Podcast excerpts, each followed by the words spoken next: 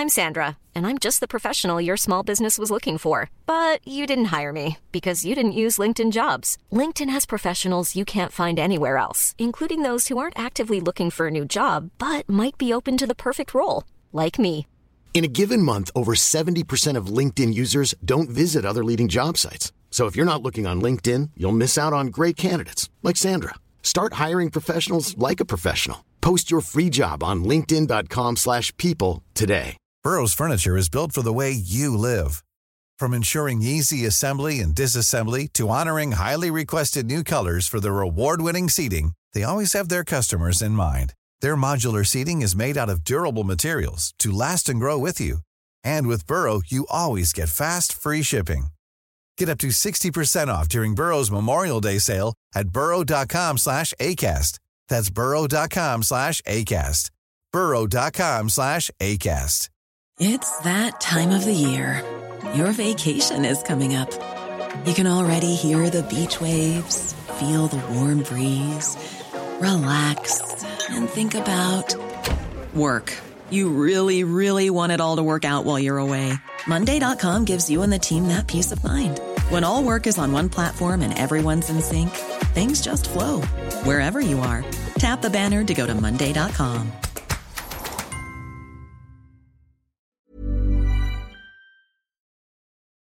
تو اروپا سرزمینی وجود داشت که همتراز بدترین کشورهای آفریقایی بود و مردمش سالها در فقر مطلق قوتور بودند. کشور کوچیک اروپایی که قریب نیم قرن از قاره خودش جدا موند درست مثل کره شمالی امروزی. کشور آلبانی. امروز آلبانی های کمی رو می‌تونی پیدا کنی که حرفای خوبی برای گفتن داشته باشن درباره مردی که یه زمان خدای سرزمینشون بود. انور خوجه. کسی که هیچ تحصیلات دانشگاهی نداشت اما به مدت 41 سال تو کشورش حکومت کرد و به یکی از بدنامترین دیکتاتورهای تاریخ بدل شد. به قول نویسنده انور خوجه تو آلبانی هیچ قرین و همتایی نداشت اول و آخر بود. وقتی که مرد کشورش آلبانی تو فهرست فقیرترین کشورهای جهان تو رده سوم قرار داشت. این اپیزود قصه انور خوجه است و کشور آلبانی.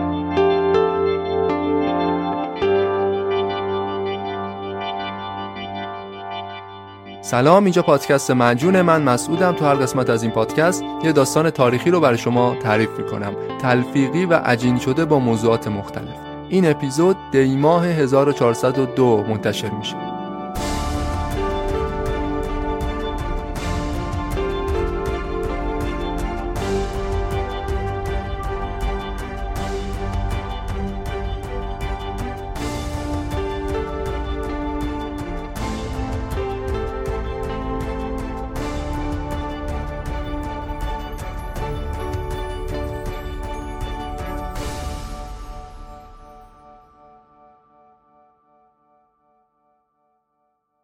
آلبانی یک کشوری تو جنوب شرق اروپا در همسایگی یونان، مقدونیه و مونتنگرو. مساحتش تقریبا 28 هزار کیلومتر مربع حدوداً 17 درصد مساحت ایران. آب و هوای بسیار خوبی هم داره. پر از مناطق حاصلخیز، پر از دشت و جلگه است. مرز ساحلی هم داره با دریای یونان، یعنی همون ادامه مدیترانه. جمعیتش الان حدود 3 میلیون نفره جزء کشورهای در حال توسعه است. عضو پیمان ناتو هم هست ولی تو اتحادیه اروپا عضویت نداره. مردمش 60 درصد مسلمونن ما بقی بیشتر کاتولیک. این کشور تو اغلب روزای تاریخ یک کشور کمهاشیه و منزوی بود. تا قرن دوازده میلادی هم اصلا چنین کشور مستقلی وجود نداشت. قبلش بخشی از امپراتوری یونان بود بعدش امپراتوری روم و بعدش هم بیزانس احاتشون کرد. یه دو سه قرنی یه پادشاهی مستقل بودن بعد دوباره امپراتوری عثمانی آلبانی رو گرفت بعد از جنگ جهانی اول هم دوباره مستقل شدن. تو جنگ جهانی دوم هم که حالا جلوتر میگیم که چه بلایی سرشون اومد. خب فعلا بریم به قرن بیستم زمانی که پادشاهی آلبانی وجود داره. یک کشور ضعیف اما مستقل. بریم به 16 اکتبر 1916 تو این روز منحوس انور خوجه به دنیا آمد. تو شهر جیروکاستر. برای انور خوجه تاریخهای تولد متفاوتی رو بیان کردند اما موثق ترینش همینی بود که گفتم. انور توی خانواده کاملا معمولی به دنیا آمده بود. پدرش بازکولچی بازار بود. ولی با این حال وقتی به قدرت رسید کتاب زندگی نامش رو که نوشت سعی می‌کرد یه جوری ثابت کنه اشراف ساده است. توی خانواده سطح بالا متولد شده. جالبه به جز انور خوجه هیچ رهبر کمونیست دیگه تو تاریخ سعی نمی‌کرد نشون بده که تبار اشرافی داره. حتی اونایشون که واقعا جزء طبقات بالای جامعه بودن بعدا یه جوری وانمود می‌کردن مثلا یه تبار کارگری یا دهقانی دارن ولی انور خوجه کاملا برعکس بود. تنها کسی که تو فامیلشون سرش به تنش میارزید عموی انور بود. حسین خوجه که برادرزادش انور رو خیلی دوست داشت. حسین خوجه پسری نداشت و پسر برادرش یعنی انور خوجه رو مثل پسر خودش می‌دید. انور هم مدام به عموش سر می‌زد و رابطه خوبی هم با هم دیگه داشتن. حسین عموی انور تو شهر جیروکاستر آدم سرشناسی بود و کمک های زیادی هم می‌کرد به انور که تو ادامه زندگیش بتونه پیشرفت کنه. یه حامی دیگه هم داشت انور خوجه شوهر خواهرش بهری اوماری. از اعضای پارلمان آلبانی بود که اتفاقا همین آدم تونست برای انور خوجه پادرمیونی کنه. براش بورسیه تحصیلی جور کرد تو کشور فرانسه. اونطور که تو تاریخ نوشتن انور خوجه اصلا آدم با استعدادی نبود تو درس و مدرسه. اما با این حال هر طوری که بود به خاطر سفارش های وزیر خارجه آلبانی که دوست شوهر خواهرش بود تونست بورسیه تحصیلی رو بگیره تو رشته گیاه شناسی یکم آگوست 1930 آزم فرانسه شد شهر مونپلیه. سه سال همونجا موند اما نتونست نمره های لازم برای فارغ و تحصیلی رو به دست بیاره. بیشتر وقتش رو تو کافه ها میگذرون دنبال خوشگذرونی بود خانم بازی می‌کرد. آخرش هم از دانشگاه انصراف داد. بورسیه تحصیلیش قطع شده بود اما به آلبانی برنگشت. رفتش به شهر پاریس. اونجا بود که برای اولین بار تو محافل کمونیستای فرانسه اندیشه های کمونیستی رو باش آشنا شد و به شدت تحت تاثیر قرار گرفت. کمیتر یعنی همون سازمان بین المللی کمونیستا یه مقرش تو پاریس بود و انور اولین بار توسط همین سازمان به کمونیسم تمایل پیدا کرد. اما تا سالها بعد هیچ وقت تو رفتاراش نشون نمی‌داد که یه کمونیسته. حتی نزدیکترین دوستاش که تو اون دوره خیلی بهش نزدیک بودن بعدا تو خاطراتشون می‌گفتن که اصلا فکر نمی‌کردی انور کمونیست باشه. کمونیستا معمولا آدمای پرسر و صدایی بودن. بعید بود بتونن عقایدشون رو طولانی مدت مخفی کنند ولی انور اینجوری نبود. این نشون میده که یا مهارت بالایی داشته که تونسته عقایدش رو از نزدیکترین آدمای دور برش مخفی کنه یا اینکه اصلا تو اون دوره یه کمونیست باورمند نبوده. به هر حال انور خوجه تو گروه های چپگرای ضد سلطنت تو پاریس فعالیت داشت. با این حال حکومت سلطنتی آلبانی چیزی در این مورد نمی‌دونست. همون وزیر خارجه آلبانی که بورسیه تحصیلی براش جور کرده بود یه بار دیگه بهش کمک کرد که این بار بتونه به عنوان سفیر آلبانی تو بلژیک مشغول کار بشه. انور خوجه که هیچ مدرک دانشگاهی نداشت سال 1935 از فرانسه عازم بروکسل شد که بشه سفیر آلبانی در بلژیک. اونجا تو بروکسل تو مدرسه حقوق فرانکلین روزولت ثبت نام کرد ولی بازم موفق به دریافت مدرک نشد. اونقدر عیاش و خوشگذرون بود که حتی یه بارم تو فاحش خونه تو بروکسل دستگیرش کردن. به هر حال جولای سال بعدش برگشت به آلبانی تو سن 28 سالگی. در حالی که ذهنش آکنده از اندیشه کمونیسم بود. این بار بهش شغل معلمی دادن تو مدرسه فرانسویا شهر کورچا یکی از شهرهای جنوب شرقی آلبانی که انور یه دور از نوجوانیش رو تو همینجا گذرونده بود. هیچ مهارت خاصی نداشت به جز اینکه زبان فرانسوی بلد بود. برای همین بهش اجازه دادن تو مدرسه فرانسویا درس بده. خلاصه 1939 از راه رسید و ارتش ایتالیا کشور آلبانی رو اشغال کرد. اون مدرسه فرانسویا که انور خوجه اونجا درس می‌داد تعطیل شد. انور خوجه هم شغلش از دست داد. تو سن 32 سالگی تو همون شهر کرچا یه مغازه زد ولی تو مغازش مخفیانه نشریات و کتابهای کمونیستی رو میفروخت. اغلب کسایی که انور خوجه رو تو اون دوره میشناختن میگن اصلا یه کمونیست فعال نبود. خیلی دقیق معلوم نیست که تو اون دوران دقیقا چه اتفاقی افتاد. که انور خوجه تونست به مرکز جنبش کمونیستی آلبانی نفوذ پیدا کنه و تبدیل بشه به رهبر کمونیست آلبانی. حزب کمونیست آلبانی اون زمان حتی موجودیت هم نداشت. فقط چند تا از کمونیستای سرشناس از کشور یوگسلاوی اومدن به شهر کورچا تو آلبانی که اونجا حزب کمونیست آلبانی رو تأسیس کنند در مورد یوگسلاوی هم باید بگم که این کشورهایی که امروز به عنوان کشور مستقل می‌شناسیم تو منطقه بالکان این 6 تا کشور در واقع یک کشور واحد بودن تو قرن بیستم به نام یوگسلاوی. بعدا جنگ داخلی شد تجزیه شدن 6 تا کشور ازش بیرون اومد. کرواسی، بوسنی، مونتنگرو، سربستان، اسلوونی و مقدونیه. یوگسلاوی اون موقع یک کشور کمونیستی بود به رهبری مارشال تیتو. عده‌ای از فعالان کمونیست از یوگسلاوی اومدن به آلبانی که کمونیسم رو تو این کشور هم توسعه بدن. یه محفل زیرزمینی گرفتن یه عده رو دعوت کردن که از غذا اسم انور خوجه هم خیلی اتفاقی تو اسم این دعوت شده ها بود. هیئت کمونیستای شهر کرچاب یه عضو کم داشتن برای همین انور خوجه رو با خودشون بردن. یعنی انور خوجه اصلا قرار نبود آدم مهمی تو این محفل باشه. صرفا به خاطر اینکه چند روز قبلش با یکی از نیروهای اشغالگر ایتالیا درگیری شده بود تحت تعقیب بود و به خاطر همین بهش اعتماد کردن و با خودشون بردنش. داستان این بود که تو تظاهرات 20 نوامبر 1941 تو شهر کرچاب انور خوجه هم حضور داشت. تو درگیری ها یه مشتی به یکی از این کاپیتانای ارتش ایتالیا زد بعدش هم فرار کرد و تحت تعقیب قرار گرفت. همین یه سابقه انقلابی شد براش به عنوان یکی از فعالان کمونیست آلبانی بردنش تو جلسه ای که قرار بود حزب کمونیست آلبانی تأسیس بشه احزاب کمونیستی اروپا به خاطر حمله هیتلر به شوروی مأموریت داشتن هر چی سریعتر جنبش های ضد فاشیسم رو تو اراضی اروپا سازماندهی کنند. کمونیستای یوگسلاوی هم اومدن به آلبانی که حزب کمونیست تو این کشور به عنوان یه حزب دست نشانده تأسیس کنند.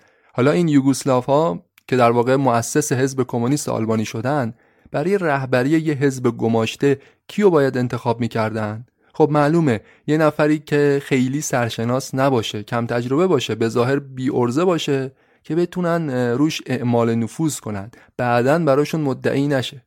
برای همین یکی از کم سابقه ترین اعضای کمونیست آلبانی رو انتخاب کردند شخصی به نام انور خوجه این آدم که تا چند ماه قبلش دنبال یه منبع درآمد میگشت رسما رهبر حزب کمونیست آلبانی شد. حتی اعضای دیگه یه حزب با این انتخاب مخالفت نکردند چون فکر می‌کردند که این یه انتخاب موقتیه. هیچ جاه طلبی یا بلند پروازی هم از انور خوجه ندیده بودند. حس می‌کردن انور خوجه کاملا تحت کنترلشونه و هر وقت بخوان می‌تونن برکنارش کنند. اما غافل از این که کسی رو به رهبری حزبشون انتخاب کردند که حکومتش به پردوامترین دیکتاتوری زمانه خودش تبدیل میشه.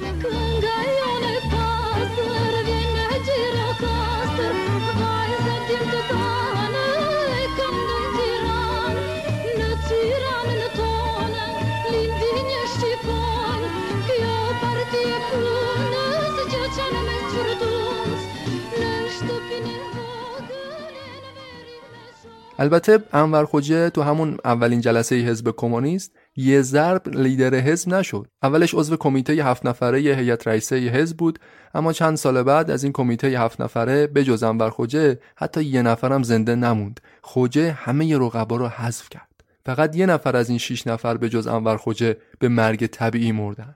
بقیهشون یا اعدام شدن یا تو زندان پوسیدن. قصه قصه پرتکراریه قبلا استالین همین کارا رو انجام داده بود تو ابعاد بزرگترش. اما مجبورم نسخه آلبانیایی این قصه رو هم یه بار دیگه تعریف کنم. البته که انور خوجه برای خودش یه مورد خاص و متفاوتی بوده. تو این قصه خواهیم دید. خوجه بعد از رسیدن به رهبری حزب فهمید که پیروزی متفقین تو جنگ جهانی دیر یا زود اتفاق میافته. برای همین بیشتر تمرکزش رو گذاشت روی آلبانی بعد از جنگ. اون می‌خواست آلبانی رو آماده کنه برای استیلای کمونیسم. اما تو این مسیر دو تا دشمن ولقوه داشت. اول دولت در تبعید آلبانی به همراه پادشاه سابق که ساکن بریتانیا بودند به همراه طرفداران سلطنت داخل خود آلبانی و دشمن دوم ملیگره های آلبانی که خیلی هم رابطه خوبی با پادشاه آلبانی نداشتند مشغول مبارزه بودند با اشغالگرای آلمان و ایتالیا. عبارت معروف قدیمی میگه دشمن دشمن شما دوست شماست. انور خوجه و کمونیستای آلبانی هم می‌خواستن علیه اشغالگرا بجنگن خب ملیگرا هم داشتن همین کارو می‌کردن چی بهتر از این بود که موقتا با ها متحد بشن.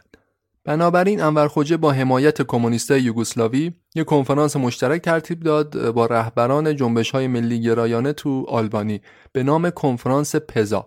نتیجه این کنفرانس این بودش که حزب کمونیست آلبانی با همه دشمنان فاشیسم متحد شدند یعنی همون ملیگراها جنبش آزادی بخش ملی رو پایگذاری کردند بهش جبهه ملی هم می‌گفتند پس جبهه ملی شد حاصل اتحاد کمونیستا و ملیگراها با همدیگه می‌خواستن علیه اشغالگرای آلبانی بجنگن. حزب کمونیست آلبانی با اینکه تازه چند ماه بود که تأسیس شده بود اما به سرعت تبدیل شد به یکی از مهمترین نیروهای سیاسی کشور که با سازماندهی فوق‌العاده‌شون داشتن علیه نیروهای محور می‌جنگیدند. انور خوجه هم به عنوان یکی از افراد مهم تاثیرگذار تو این حزب تو صحنه سیاست آلبانی به سرعت شهرت خیلی زیادی برای خودش دست و پا کرد. خلاصه به مرور کمونیستان نسبت به ملیگره ها ابتکار عمل رو به دست گرفتند.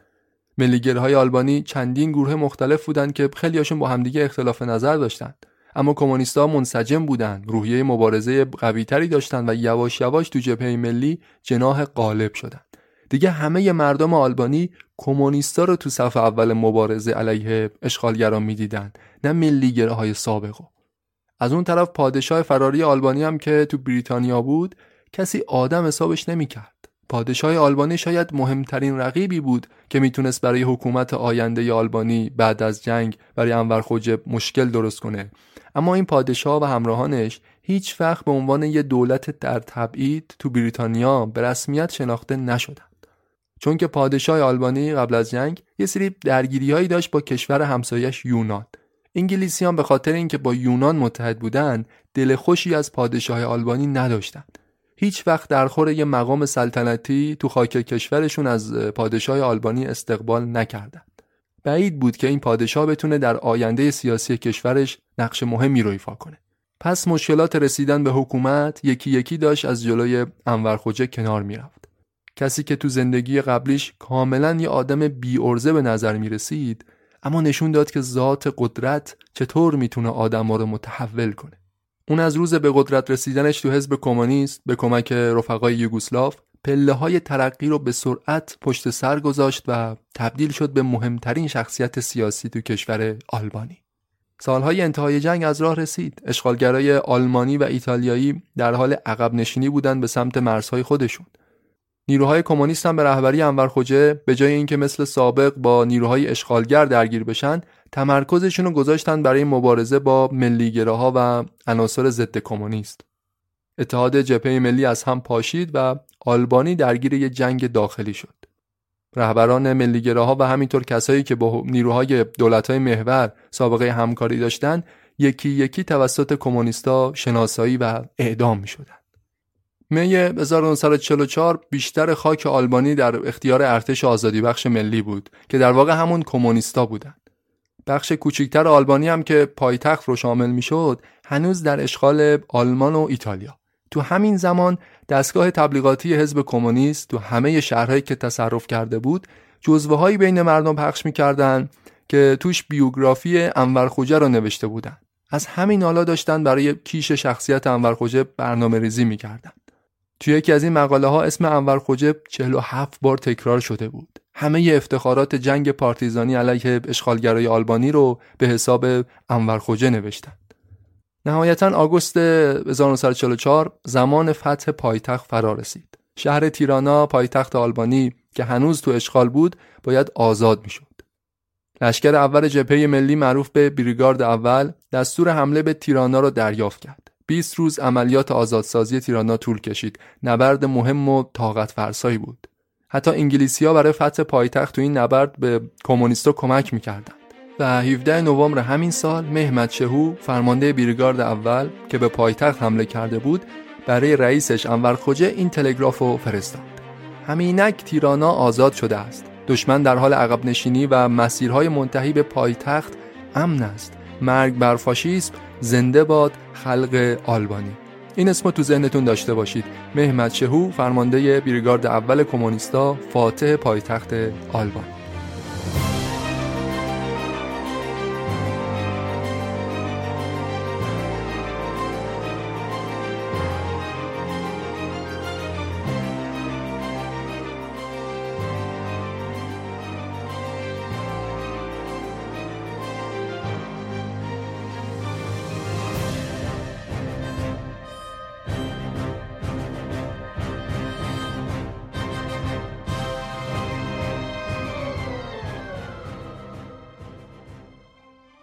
انور خوجه ده روز بعد یعنی 28 نوامبر 1944 دقیقا تو سال روز استقلال آلبانی پیروزمندانه وارد پایتخت شد.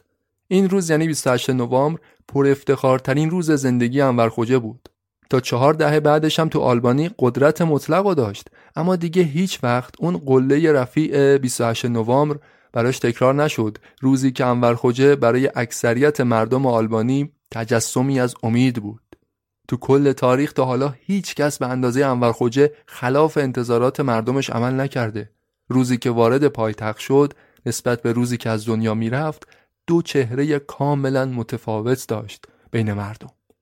جالبه وقتی هم که انور خوجه مرد دستور دادن همون عکسی رو بذارن روی سنگ قبرش که تو روز 28 نوامبر 44 ازش گرفته بودن. چون تو این روز اکثر مردم خاطره خوشی داشتن ازش.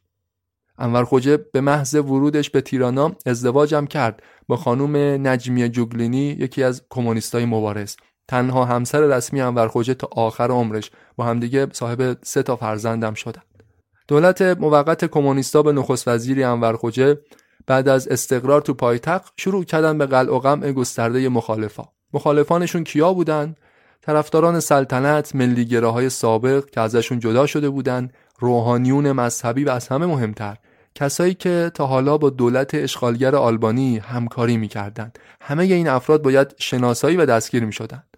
حتی قبل از استقرار دستگاه قضایی کشور عدهای از این افراد بدون محاکمه اعدام شدند. یکی از اعدام شده ها می‌دونید کی بود؟ بهری اوماری شوهر خواهر انور خوجه همون کسی که سالها پیش براش پادرمیونی کرده بود که بتونه تو فرانسه بورسیه تحصیلی بگیره اما همین بهری اوماری با اینکه خدمات بزرگی انجام داده بود برای انور خوجه به جرم همکاری با دولت اشغالگر اعدام شد. انور خوجه هم هیچ تلاشی برای جلوگیری از اعدامش انجام نداد. بسیاری از کسایی که همراه بهری اوماری دستگیر شدن همکاری خیلی بیشتری داشتن با دولت اشغالگر ولی این افراد اعدام نشدن فقط زندانی شدند بهری اوماری اعدام شد با اینکه جرمش کمتر بود. شاید به خاطر اینکه انور خوجه می‌خواست با این, با این حرکت به همه ثابت کنه. برای از بین بردن مخالفانش هیچ رحمی نداره و دوست و آشنا نمی‌شناسه. انور خوجه تابستون 44 قدرت مطلق آلبانی بود. حتی کمونیستای یوگسلاوی هم که سهم زیادی داشتن برای رسوندنش به قدرت حرفی برای گفتن نداشتند متنی که الان می‌خوام بخونم براتون انور خوجه برای یکی از فرماندهان نظامیش فرستاده بود تو شمال کشور. نوشته بود هیچ ترحمی در حق کسایی که با نیروهای اشغالگر همکاری کرده اند نشان ندهید. از دستگیری های گسترده اجتناب کنید. فقط آدمای بانفوذ را دستگیر کنید. اعدام این افراد درس عبرت بزرگی برای دیگران خواهد بود. بعد از دوره نخست وزیری موقت یه انتخابات نمایشی برگزار کردند اواخر سال 45 که نشون بدن دولتشون مشروعیت داره. نحوه رأی دادن اینجوری بود. دو تا صندوق رأی وجود داشت. یکیش به رنگ قرمز نوشته بود جبهه آزادی بخش ملی و یه صندوق دیگه بود سیاه رنگ روش نوشته بودن مرتجعین. ادعا کردن 93 درصد مردم به نفع حزب کمونیست رأی دادند و اونایی هم که رأیشون انداختن تو صندوق سیاه بلافاصله شناسایی شدن و مشکلات بزرگی براشون به وجود اومد. انگلیسی ها حامی انور خوجه بودن تو فتح پایتخت ولی در مورد این انتخابات بهش گفتن یعنی شما می‌خواید انتخابات رو بدون هیچ نماینده از یه حزب مخالف برگزار کنید. انور خوجه هم در جواب گفت ما اینجا اپوزیسیون نداریم. جنگ و انقلاب اپوزیسیون رو برای همیشه از سر راه برداشت. مخالفان ما طرف اشغالگرا رو گرفتن و خودشون رو رسوا کردن. دانشجوی انصرافی سابق و پسر باسکولچی بازار حالا فرد شماره یک مملکت شده بود. حزب کمونیست هم یگانه حزب قانونی کشور. قانون اساسی جدید تدوین شد و اسم کشور آلبانی رو تغییر دادن به جمهوری خلق آلبانی. انور خوجه هم علاوه بر منصب نخست وزیری وزارت خارجه و وزارت دفاع رو هم شخصا به عهده گرفت. طبق دستور انور خوجه پادشاه سابق آلبانی و خانواده سلطنتی برای همیشه ورودشون به کشور غیرقانونی اعلام شد. اموال سرمایه‌دارهای بزرگ مصادره شد و نظام جدید آلبانی به شکل افرادگونه شروع کرد به مبارزه علیه مذهب و روحانیون. بعدها حتی یه بند به قانون اساسیشون اضافه کردند که سراحتا می‌گفت آلبانی یک کشور آتئیسته. اولین کشوری بود در طول تاریخ که تو قانون اساسیشون رسما اعلام می‌کردن می‌گفتن ما آتئیستیم. سازمان امنیت و اطلاعات مخوفی تشکیل شد به نام سیگوریمی که تا 46 سال بعدش هم دووم داشت. این سازمان بر اساس الگوهای کشور یوگسلاوی ساخته شده بود و سیستم کاریش هم خیلی شبیه به سازمان اشتازی بود تو آلمان شرقی. سیستم پیچیده شنود شهروندای عادی و حدود 200 هزار نفر خبرچین داشت. سیگوریمی به دستور انور خوجه تو مراحل مختلف زندانهای آلبانی رو پر کرد از آدمای مختلف. تو مدت حکومتش در مجموع 39 تا زندان جدید تو کشور ساختن. اما بازم کفاف تعداد زندانی ها رو نمی‌داد. تو بعضی موارد هر 20 نفر زندانی رو توی سلول 10 متری نگهداری می‌کردن. اغلب زندان ها رو هم تو مناطق بد آب و هوا می ساختن و زندانی ها با جیره غذایی خیلی کم مجبور بودن ساعات زیادی از شبانه روز رو دست به بیگاری بزنن. شکنجه هم که خب جزء ثابت برنامهشون بود برای زندانی های سیاسی. شکنجه هایی که مطلقا از روی کینه و نفرت انجام می‌شد. مثلا توی یه مورد یک کشیش مذهبی رو دستگیرش کردن به جمله همکاری با رژیم سابق. این آقا رو انقدر شکنجهش کرده بودند که جفت باهاش زیر شکنجه های سنگین شکسته بود. طوری که مادرش نامه نوشته بود برای مهمت شهو یکی از سران حکومت همون فرمانده بریگارد اول. تو نامش گفته بود پسرمو هر چی زودتر بکشید اینقدر زجر نکشه. پسرش رو مجبور کردن تا محل اعدام خودش سینهخیز بیاد تا درد و عذاب بیشتری رو تحمل کنه. اصلا یه عده افراد مخصوص بودن به نام گارد سرخ. وظیفهشون این بود که تو کوچه خیابونا راه برن علمای مذهبی رو و افراد مذهبی رو اذیت کنند آلبانی دراویش زیادی داشت. می‌گرفتن اینا رو تو ملع عام محاسنشون رو میتراشیدن و آزار و اذیت می‌کردن. تقریبا تمام عبادتگاه ها کلیساها مساجد تخریب شد به جاش میکده و رستوران و مکانهای تفریحی ساختند. یکی از مقام های مخوف امنیتی کشور تو سال 1991 یه کتابی نوشت به نام جاده خون در تیرانا. بسیاری از این پاکسازی های بزرگ و جنایاتی که انور خوجه تو اوایل حکومتش مرتکب شد توضیح داد.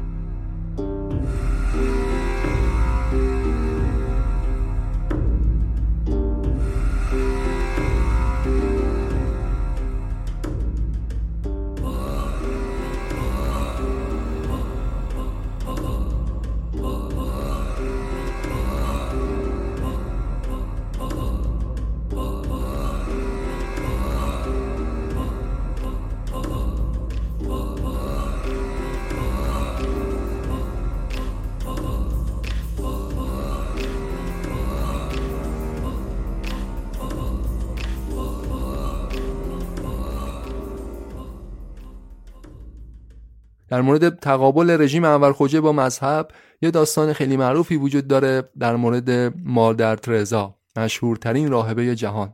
خانم ترزا اهل کشور آلبانی بود. بعد از جنگ جهانی دوم از خانوادهش جدا افتاد از کشور آلبانی رفت رفتش به هندوستان. اونجا راهبه خیلی معروفی شد تو کلیسای کاتولیک ها برادرش هم تو روم ایتالیا زندگی می‌کرد.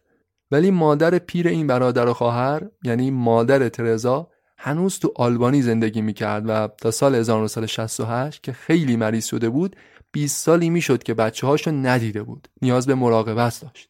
بچه هاش می‌خواستن اونو از آلبانی بیارن پیش خودشون. حالا ترزا همون راهبه به کمک برادرش یه نامه نوشت به سفارت آلبانی تو روم. ازشون می‌خواست که اجازه بدن مادرشون برای درمان بیماریش فقط سی روز اجازه خارج شدن از آلبانی رو داشته باشه. خب جوابی به این نامه ندادن. بعدش ترزا و برادرش خودشونو به این در اون در زدن که هر طور شده مادرشون رو بعد از 20 سال ببینن. یا بتونن مریضیشو درمان کنن یا حداقل قبل از مرگش یه بار مادرشون رو دیده باشن. وزارت خارجه ایتالیا پیگیر این قضیه شد. رسما از سفارت آلبانی تو ایتالیا خواستن که اجازه بدن این پیرزن فقط به مدت سی روز از آلبانی خارج بشه. این دفعه سفیر آلبانی با برادر ترزا تماس گرفت و بهش گفت که متاسفانه اجازه خروج از کشور برای مادرشون وجود نداره. گفت باید قبلا به این موضوع فکر می‌کردید که اگه برید دیگه نمی‌تونید مادرتون رو ببینید. خلاصه این ماجرا پوشش رسانه پیدا کرد جوری که ماجرای ترزا خیلی معروف شد. تا دو سال تقریبا تمام کشورهایی که با آلبانی مراوده داشتن از وزارت خارجه این کشور می‌خواستن که این پیرزن رو بهش اجازه خروج بدن. اما جواب همشون منفی بود. حتی بسیاری از سیاستمدارای دنیا مثلا رئیس جمهور فرانسه یا مثلا بانوی اول آمریکا همسر کندی برای ترزا پادرمیونی کردند اما فایده ای نداشت. علت این همه مخالفت این بود که رژیم انور خوجه جنگ سنگینی علیه مذهب به راه انداخته بود. تمام مذهبیون راهبه ها علمای مذهبی همه رو تو کشورش به خاک سیاه نشوند و حالا نمی‌تونست به مشهورترین راهبه جهان اجازه بده که به خواستش برسه. وزارت کشور آلبانی اعلام کرد این زن می‌تونه جاسوس خطرناکی باشه.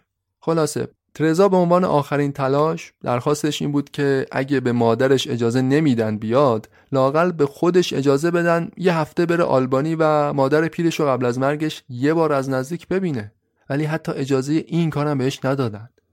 آخرین رویای دیدار محقق نشد و ترزا تو آخرین نامش به مادرش گفت که دیگه هیچ کاری از دستم بر نمیاد. جز اینکه براتون دعا کنم.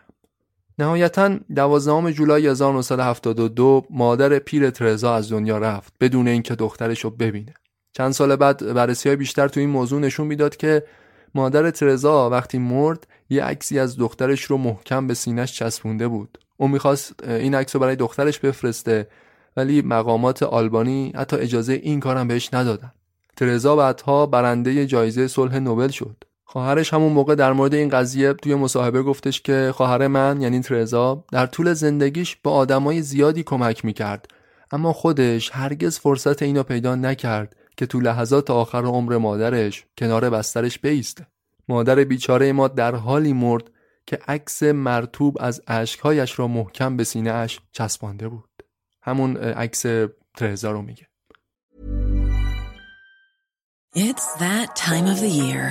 Your vacation is coming up. You can already hear the beach waves, feel the warm breeze, relax and think about work. You really, really want it all to work out while you're away. Monday.com gives you and the team that peace of mind. When all work is on one platform and everyone's in sync, things just flow wherever you are. Tap the banner to go to Monday.com. Burrow's furniture is built for the way you live. From ensuring easy assembly and disassembly to honoring highly requested new colors for their award-winning seating, they always have their customers in mind. Their modular seating is made out of durable materials to last and grow with you. And with Burrow, you always get fast, free shipping. Get up to 60% off during Burrow's Memorial Day sale at burrow.com slash ACAST. That's burrow.com slash ACAST. burrow.com slash ACAST. خلاصه انور خوجه بعد از استیلای کامل قدرتش تو داخل کشور رفت سراغ سیاست خارجی. متفقین ایالات متحده آمریکا و مخصوصا بریتانیا کم و بیش تأثیر مثبتی داشتن تو پیروزی انور خوجه همکاری نزدیکی با همدیگه داشتن تو زمان جنگ. بسیار هم به دولت انور خوجه امیدوار بودند. چون که خوجه برخلاف حاکمان کمونیستی دیگه تو مسکو تربیت نشده بود. ارتقای انور خوجه به عنوان یک فعال کمونیست برمیگشت به فرانسه و یوگسلاوی. یعنی خوجه و آلبانی جزء معدود مواردی بودند که شوروی تو پیشرفتشون نقشی نداشت. اما با این حال انور خوجه به عنوان یک کمونیست انقلابی از ایالات متحده و بریتانیا متنفر بود. کمتر از یه سال بعد از جنگ دیپلمات‌های این دوتا کشور را از آلبانی اخراج کرد و همه روابط سیاسی رو با این دوتا کشور از بین برد. در واقع میشه گفت تنفر از ایالات متحده و بریتانیا تنها بخش ثابتی از سیاست خارجی انور خوجه بود که تو تمام این چهاردهه تغییری نکرد. از اون بر انگلیسی هم در جواب دشمنی انور خوجه سعی کردن یه مقداری از خاک آلبانی رو بدن به کشور یونان. این پیشنهاد توسط خود سیاستمداره یونان مطرح شده بود تو کنفرانس پاریس سال 1946 انور خوجه هم از ترسش خودش شخصا پشد رفت فرانسه. سپتامبر همون سال تو کنفرانس پاریس به کمک نماینده یوگسلاوی و نفوذ شوروی تونست این مشکل رو حل بکنه. اما مشکل انگلیسی ها باهاش حل نشد. یه مقدار از ذخیره طلای خزانه آلبانی رو که آلمانی ها موقع فرارشون از این کشور برده بودن افتاده بود دست نیروهای انگلیس. اونا هم این ذخیره طلا رو به آلبانی پس ندادند. بردن لندن برای خودشون. اما خب می‌دونیم دیگه آلبانی انور خوجه تو سیاست خارجی بیشتر از هر کشور دیگه قاعدتا باید با یوگسلاوی ارتباط نزدیکی برقرار می‌کرد. حزب کمونیست آلبانی رو اصلا یوگسلاوی تأسیس کرده بود و اگه یوگسلاوی و رهبر این کشور یعنی مارشال تیتو نبودن احتمالا انور خوجه هم وجود نداشت که بتونه حاکم مطلق آلبانی باشه.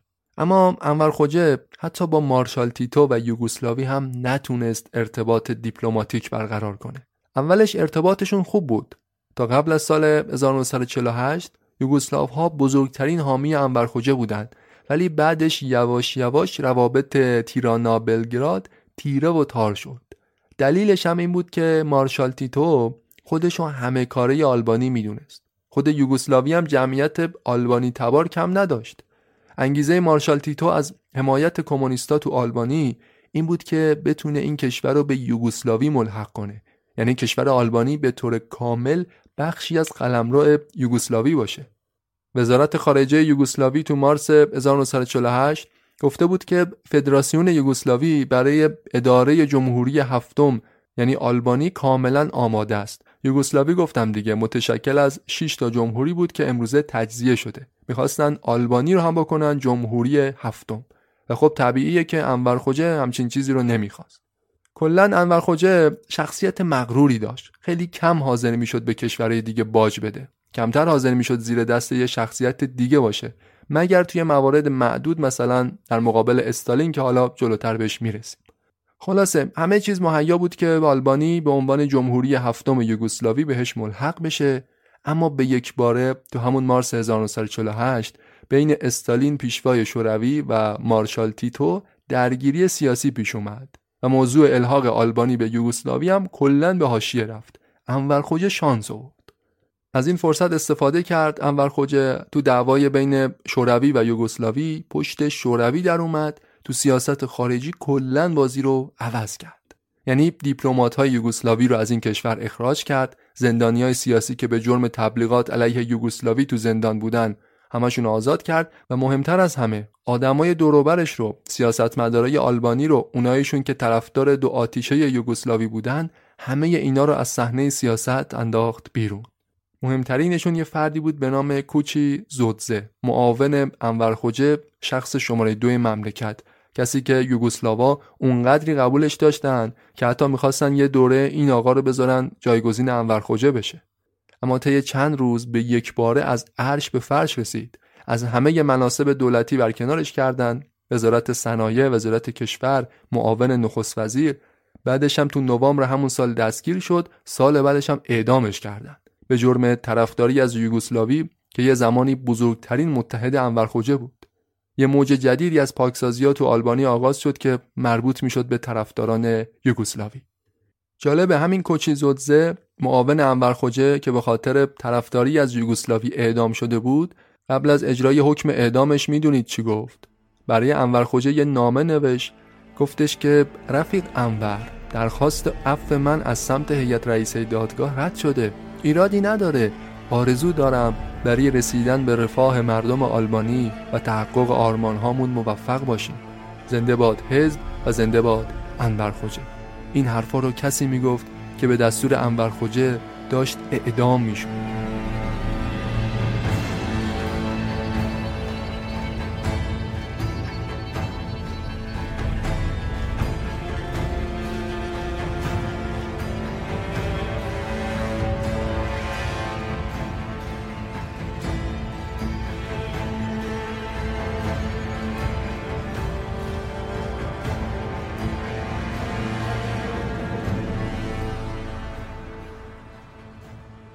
خب بعد از کنار کشیدن از یوگسلاوی پلن بعدی انور خوجه شوروی استالین بود. خوجه شیفته استالین بود و یه جورایی استالین براش یه الگو محسوب می‌شد. احتمالا تا همین جای اپیزودم باید فهمیده باشید که شیوه حکومت کردنش چقدر شبیه به شیوه استالین بوده. انور خوجه اونقدر شیفته استالین بود که بعد از مرگش یکی از شهرهای آلبانی رو به نام استالین تغییر داد.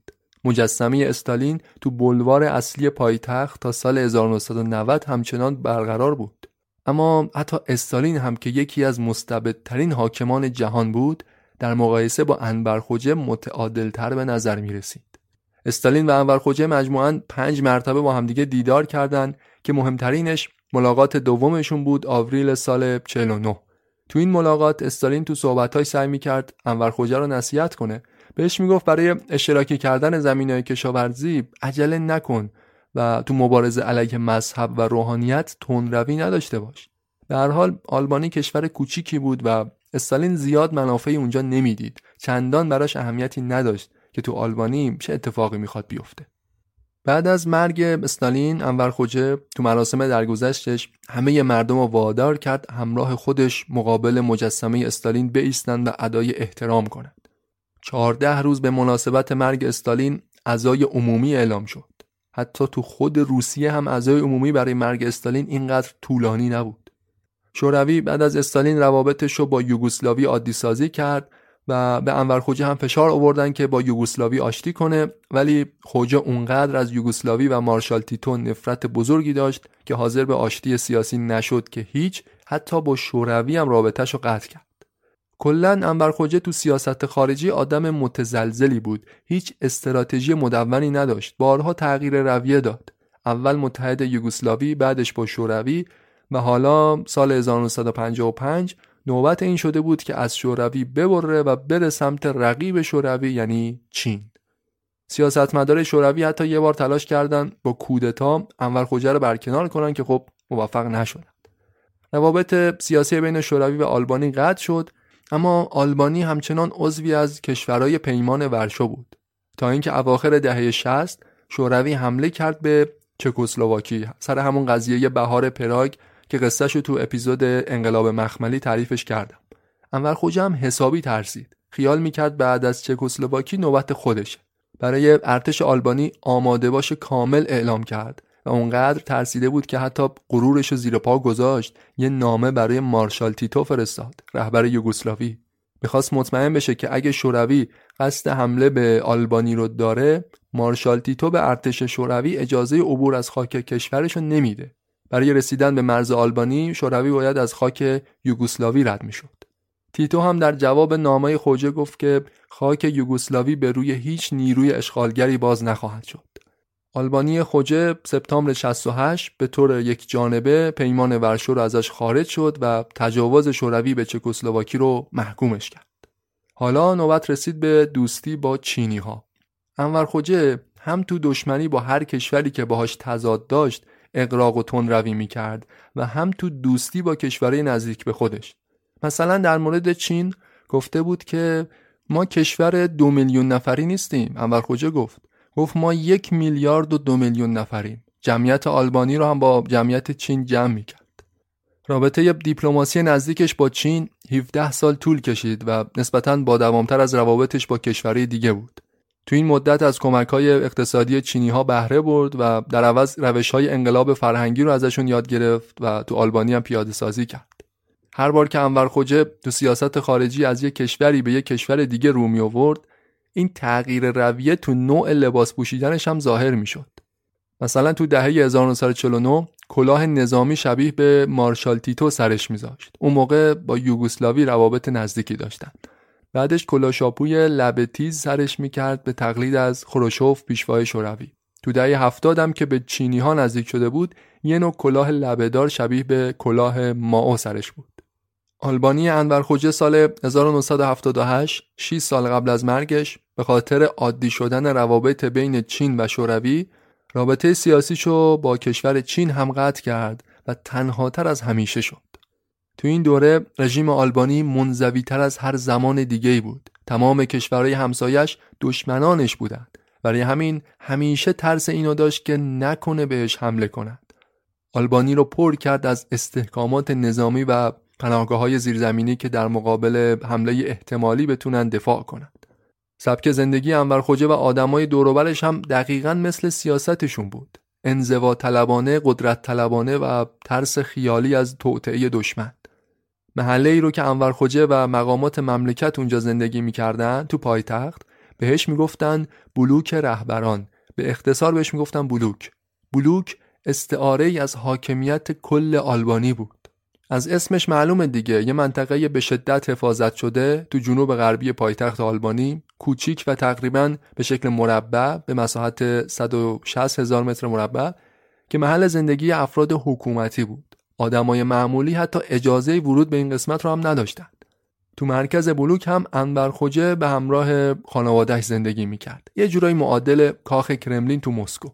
هرچی که میگذشت و حکومت انور خوجه به پایان خودش نزدیکتر می‌شد رژیم آلبانی هم منزوی تر می شد از اون بر منطقه بلوک هم بسته تر می شد دقیقا عین سیاست کشور.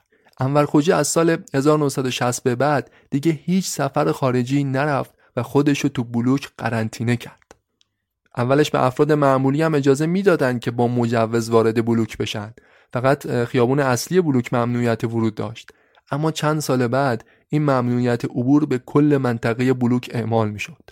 بلوک تبدیل شد به یه دنیای منزوی شده که فقط انور خوجه و آدمای شبیه به خودش اونجا حق زندگی داشتن. بلوک فقط یه معنا و مفهوم جغرافیایی نبود. محله نبود شبیه به محله های دیگه بلکه نمادی از یک شیوه زندگی و نمادی از طرز تفکر و نوع حکومتداری بود. کسایی که تو بلوک زندگی می‌کردن همشون گروه های سیاسی به هم پیوسته ای بودن که با ازدواج های فامیلی با انواع روابط پنهان و آشکار مثل تار و پود یک قالی به همدیگه وصل می شدن. زندگی کردن تو بلوک کار هر کسی نبود. خانم لیلیان عروس انورخوجه جزء معدود کسایی بود که از خارج بلوک تونسته بود بیاد تو این محله اونجا زندگی کنه. میگه مادر شوهرم هیچ وقت به خاطر اینکه من از خارج بلوک اومده بودم منو نبخشید. میگه تو بلوک مطلقا هیچ آزادی وجود نداشت. هر چیزی و هر کسی رو تحت نظر داشتن. اونا می‌دونستن چه کسایی وارد خونت میشن داری چه کاری انجام میدی و حتی چه کاری می‌خوای انجام بدی. خود کشورم دست کمی از بلوک نداشت. تمام مرزهای کشور با سیمخاردار مسدود شده بود. 64 درصد مناطق ساحلی این کشور رو منطقه نظامی اعلام کردن ممنوع الورود. کسایی که سعی می‌کردن از کشور فرار کنن در جا کشته می‌شدن. کسایی که زنده دستگیر می شدن محکومشون می‌کردن به ده سال حبس طی 45 سال حدود 1200 نفر از مردم آلبانی موقع فرار از کشور کشته شدند 6000 نفر موفق شدن که فرار کنند که اغلبشون جوانای زیر سی سال بودند آلبانی در 1984 بین فقیرترین کشورهای دنیا تو رتبه سوم قرار داشت. درآمد سرانه مردمش ماهیانه فقط 15 دلار بود. دولت به مردم کپون غذایی می‌داد که مثلا یه خانواده چهار نفره در ماه فقط یک کیلوگرم گوشت قرمز دریافت می‌کرد. مالکیت خصوصی به طور کامل حذف شده بود. کشاورزهای آلبانی حتی نمی‌تونستند مالک گاو و گوسفند و مرغ و خروس باشند. همه چیز در مالکیت دولت بود. تیرانا پایتخت آلبانی فقیرترین پایتخت اروپا لقب گرفت. اغلب خانواده های آلبانی تو خونه های دولتی زندگی می‌کردند. با مساحت کمتر از 50 متر مربع خونهایی که برای زندگی دو نفر مناسب بود اما چهار تا ده نفر توشون زندگی می‌کردن در طول 45 سال رژیم کمونیستی آلبانی توی کشور کم جمعیت دو میلیون نفره مجموعاً حدود 5500 نفر اعدام شدند. اعدام های سیاسی 70 هزار نفر به اردوگاه های کار اجباری فرستاده شدند و بیشتر از 23 هزار نفر به خاطر جرایم سیاسی زندانی شدند. این بود کشوری که انور خوجه آلبانی رو بهش تبدیل کرد. یکی از فقیرترین و منزوی ترین کشورهای دنیا.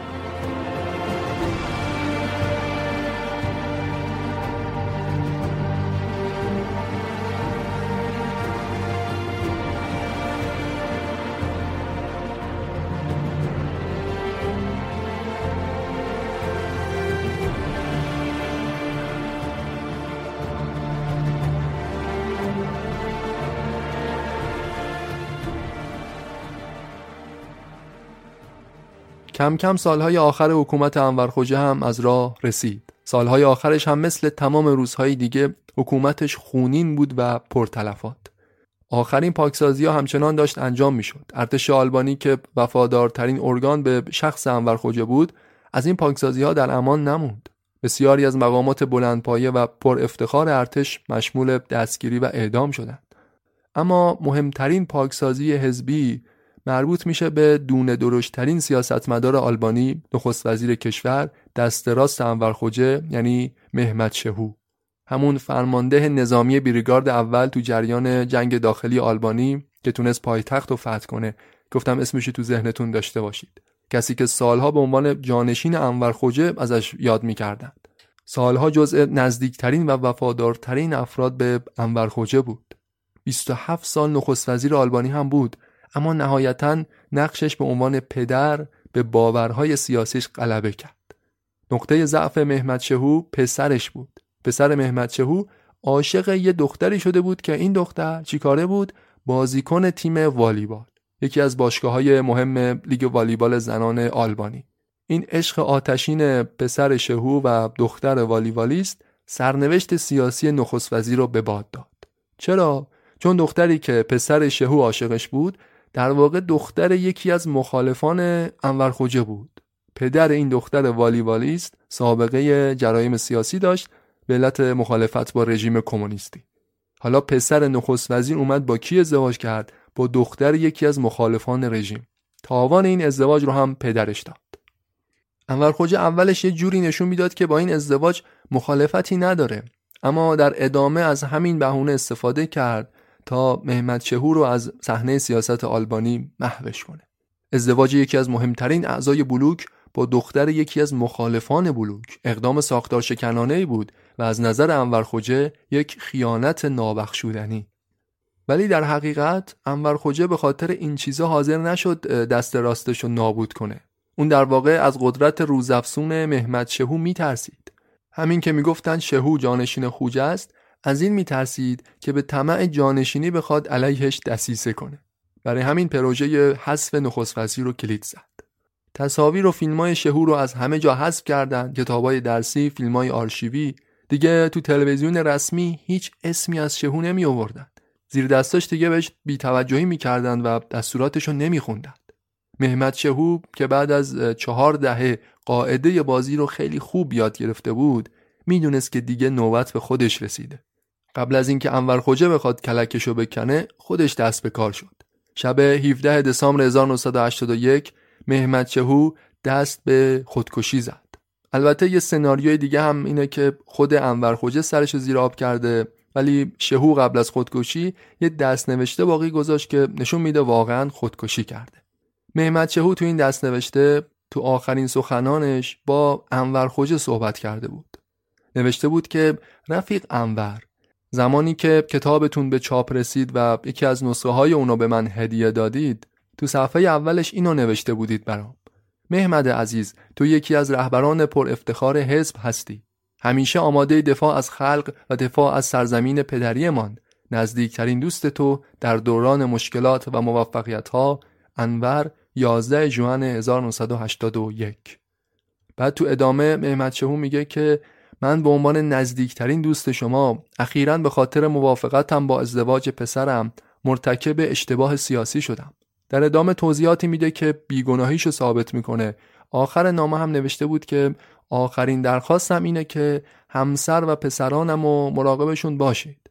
می‌تونید بگید که مهمت شهو موقع تمیز کردن تپانچه خودش اتفاقی مرد یا هر قصه ای که خودتون سرهم می‌کنید.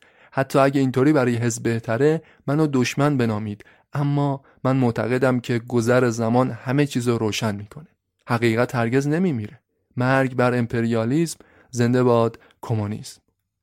هیچ کنوم از این درخواست های مهمت شهور رو بهش اهمیتی ندادن. همسر و دوتا پسرش دستگیر شدن. پسر بزرگترش مثل پدر مجبور به خودکشی شد و بقیه اعضای خانوادهش هم سالها تو رنج و تبعید زندگی کردند. خود مهمت هم بعد از مرگش اسمشو از همه کتابهای تاریخی و از هر اداره و سازمانی که بود برداشتند. تمام تمثالهاش و قاب عکساش از روی دیوار اتاقها برداشته شد. انگار که اصلا وجود نداشته. سراحتا اعلام کردن مهمت شهو جاسوس بوده. برای سازمانهای جاسوسی شوروی و یوگسلاوی جاسوسی می‌کرده. انور خوجه از نظر حذف و پاکسازی آدمای دوروبرش حتی رکورد استورش استالین رو هم شکسته بود تو این اپیزود فرصت نشد همه رو بررسی کنیم. اما پاکسازی مقامات تو دوره انور خوجه در مقایسه با استالین حتی بیشتر هم بوده. از 1944 تا 82 همه کسایی که عهدهدار منصب شوم وزارت کشور بودند همه رو یا انور خوجه کشته بود یا باعث مرگشون شده بود. رهبری که هیچ تحصیلات دانشگاهی نداشت اما بیشتر از هر دیکتاتور دیگه ای تو تاریخ کتاب نوشته بود. 68 جلد کتاب نوشتیم بشر. هم خیلی کتاب می‌خوند و هم خیلی مینوشت. یک کتابخونه اختصاصی داشت. تو محل زندگیش با بیشتر از 22 هزار جلد کتاب های مختلف. اصلا یه انتشارات مخصوص تو کشور آلبانی وجود داشت. کارش این بود که فقط آثار انور خوجه رو منتشر کنه. دانشجوهای سراسر کشور مجبور بودند تو واحدهای درسیشون بخشی از متن این کتابها رو حفظ کنند. تیراژ کتابهاش در حد 100 هزار نسخه بود. میلیون ها دلار از سرمایه این کشور فقیر صرف این شدند که آثار انور خوجه را به زبونهای مختلف دنیا چاپ و منتشر کنند. اواخر عمرش انور خوجه یک کتاب شیش جلدی نوشت در مورد زندگی نامه خودش. تمام اشتباهات فردیش رو از این زندگی نامه حذف کرد. به قول نویسنده میگه آدم هر چقدرم که پولدار باشه نمی‌تونه گذشته خودشو بخره و تغییر بده اما انور خوجه با قدرت خودش این کارو کرد گذشته ای از قصه زندگیش نوشت که انگار هیچ کار اشتباهی انجام نداده. اون مثل یه خدای منزوی توی قفس طلایی که خودش ساخته بود زندگی می‌کرد. روزهای آخر عمرش مدام می‌رفت تو ساختمون حزب اما هیچ دوست نزدیک اونجا نداشت. دلش برای بیلیارد بازی کردن و بحث و شوخی با همحزبی های قدیمی تنگ شده بود. همون کسایی که به دستور خودش از صحنه روزگار کنار رفتند حالا دیگه از کمونیستای نسل اول آلبانی فقط انور خوجه باقی مونده بود انور برای آخرین بار نوامبر 1984 تو انظار عمومی ها ظاهر شد و نهایتا این پیرمرد 69 ساله 11 آوریل 1985 عمرش به پایان رسید. مرگ تنها کسی بود که برای وارد شدن به بلوک نیاز به مجوز نداشت. مرگش هم بسیار شبیه به استالین بود. وقتی که تو اتاقش تنها بوده روی زمین افتاده و قلبش از حرکت ایستاده. عملیات احیا چندین ساعت براش انجام شد اما فایده ای نداشت. گزارشگر تلویزیون آلبانی خبر مرگ انور خوجه رو اینطوری اعلام کرد. کشور در غم از دست دادن برجسته ترین فرزند خود پدر بنیانگذار ملت مدرن آلبانی سوگوار است. سیاستمداری که هرگز در دام توطعه های امپریالیستی نیفتاد ژنرال درخشانی که مقاومت علیه فاشیسم ایتالیا رو سازماندهی کرد و نازی ها رو شکست داد. متفکری که از فرصت طلبی و فرق گرایی دوری کرد و دولت مردی که در برابر تلاش های یوگسلاوی برای زمیمه کردن ملت عزیزمان مقاومت کرد و هرگز تسلیم فشار شوروی و چین نشد.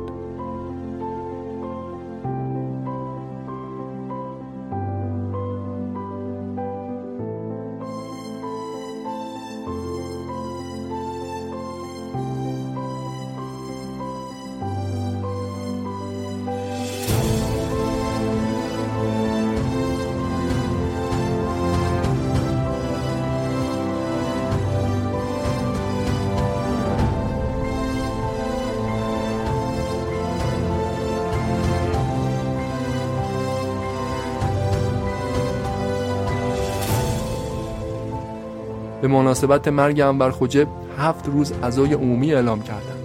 برای ودا با پیکرش یه مراسم باشکوه ترتیب دادن. طرفداراش اونقدر به سر و صورتشون می‌زدن که این صحنه ها یادآور مراسم مرگ ماو دیکتاتور چین بود.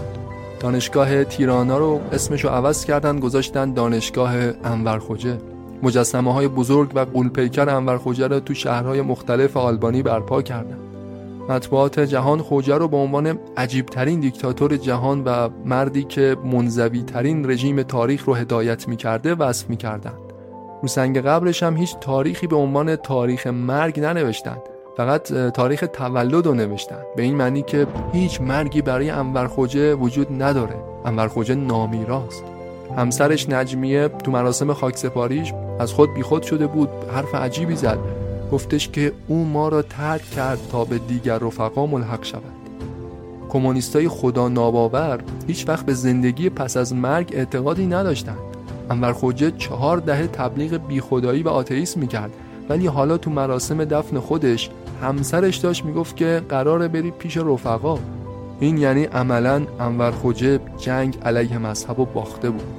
نماد دیگه از این قضیه حرکت نمادین مادر ترزا بود. همون راهبه معروف که می‌خواست مادرش رو ببینه اما انور خوجه بهش اجازه نداد. ترزا بعد از مرگ انور خوجه اومد آلبانی رفت آرامگاه انور خوجه دست گلی روی قبرش گذاشت و براش طلب مغفرت کرد. نماد دیگه ای از این که خوجه جنگ علیه مذهب و باخته بود. مجسمه های قول پیکر انور خوجه اما سه سال بیشتر دووم نیاورد. اواخر دهه 90 امپراتوری شوروی تو اروپای شرقی سقوط کرد و این قضیه رو موقعیت کشور آلبانی هم تاثیر گذاشت. همون داستانی که تو سریال سه قسمتی پایان تاریخ تو همین پادکست بررسیش کرد آلبانی متحد شوروی نبود عضو پیمان ورشو نبود اما بعد از سقوط چاوشسکو به عنوان آخرین دیکتاتور متحد مسکو تو اروپای شرقی موقعیت حزب کمونیست آلبانی هم به مخاطره افتاد. جمهوری خلق آلبانی فرو پاشید قبل از اینکه شوروی سقوط کنه. دسامبر 1990 مردم آلبانی قیام کردند و کمتر از یه سال بعد حزب کمونیست آلبانی از قدرت مطلقه کنار رفت. جالبه که مردم آلبانی به خاطر سانسور شدید اخبار به خاطر انزوای شدید تا اون زمان حتی نمی‌دونستن دیوار برلین برچیده شده. از اخبار بین المللی تقریبا هیچی نمی‌دونستن یه مملکت کره شمالی گونه در دل اروپا بودن. مردم معترض همه مجسمه های قولپیکر انور خوجه رو پایین کشیدن. بقایای جسدش رو از قبرش بیرون آوردن بردن توی قبرستون معمولی دفن کردن. اجساد کسایی که رژیم اعدامشون کرده بود هم از گورهای محقر بیرون کشیدن تا بعد از یه مراسم تشییع مجلل تو گورستان شهدای ملت دفن بشن. آلبانی پسا کمونیسم اما بازم روزای خوب و ندید. اولین انتخابات آزاد برگزار شد اما کشور دچار هرج و مرج بود و سالها طول کشید تا آلبانی فلک زده از لیست کشورهای بسیار فقیر بیرون بیاد و بره جزء کشورهای در حال توسعه. آلبانی امروز حالا وضعیتش کاملا قابل مقایسه است با کشورهای حوزه بالکان. البته که هنوز مسیر طولانی در پیش داره تا اون آسیب وحشتناک 45 ساله رو کاملا جبرانش کنه. یه محله لوکس و پر رفت آمد شده پر از مغازه و رستوران و بار و چیزای دیگه. یکی از جاذبه های گردشگری آلبانی هم هست. محل اقامت انور خوجه رو هم به صورت موزه نگهش داشتن تو محله بلوک. این بود قصه انور خوجه و کشور آلبانی. ممنون که تا انتها گوش دادید. باعث حمایت از پادکست معجون میشید. اگه این اپیزود و اپیزودهای دیگر رو هم به صورت تصویری از channel یوتیوب هم تماشا کنید. معجون رو به دوستاتون معرفی کنید و اگه مایل بودید از این پادکست حمایت مالی داشته باشید. لینک شبکه های اجتماعی معجون لینک reference های این اپیزود و لینک حمایت مالی از پادکست معجون رو گذاشتم تو توضیحات همین اپیزود. reference این قسمت کتاب مشت سرخ آهنی نوشته بلندی فوزیو ترجمه بیژن اشتری و کتاب آزاد یا کتاب آزادی نوشته لیا اوپی. یه حمایت دیگه هم از پادکست معجون می‌تونید داشته باشید اینه که اگه این کتاب ها رو خواستید مطالعه کنید از طریق لینک اختصاصی سایت ایران کتاب که تو قسمت توضیحات همین اپیزود براتون گذاشتم اقدام کنید به خریدنش و با تخفیف ویژه از محتوای جذاب این کتاب ها بهره مند بشید. آرزوی بهترینا رو دارم براتون. به امید روزهای روشن.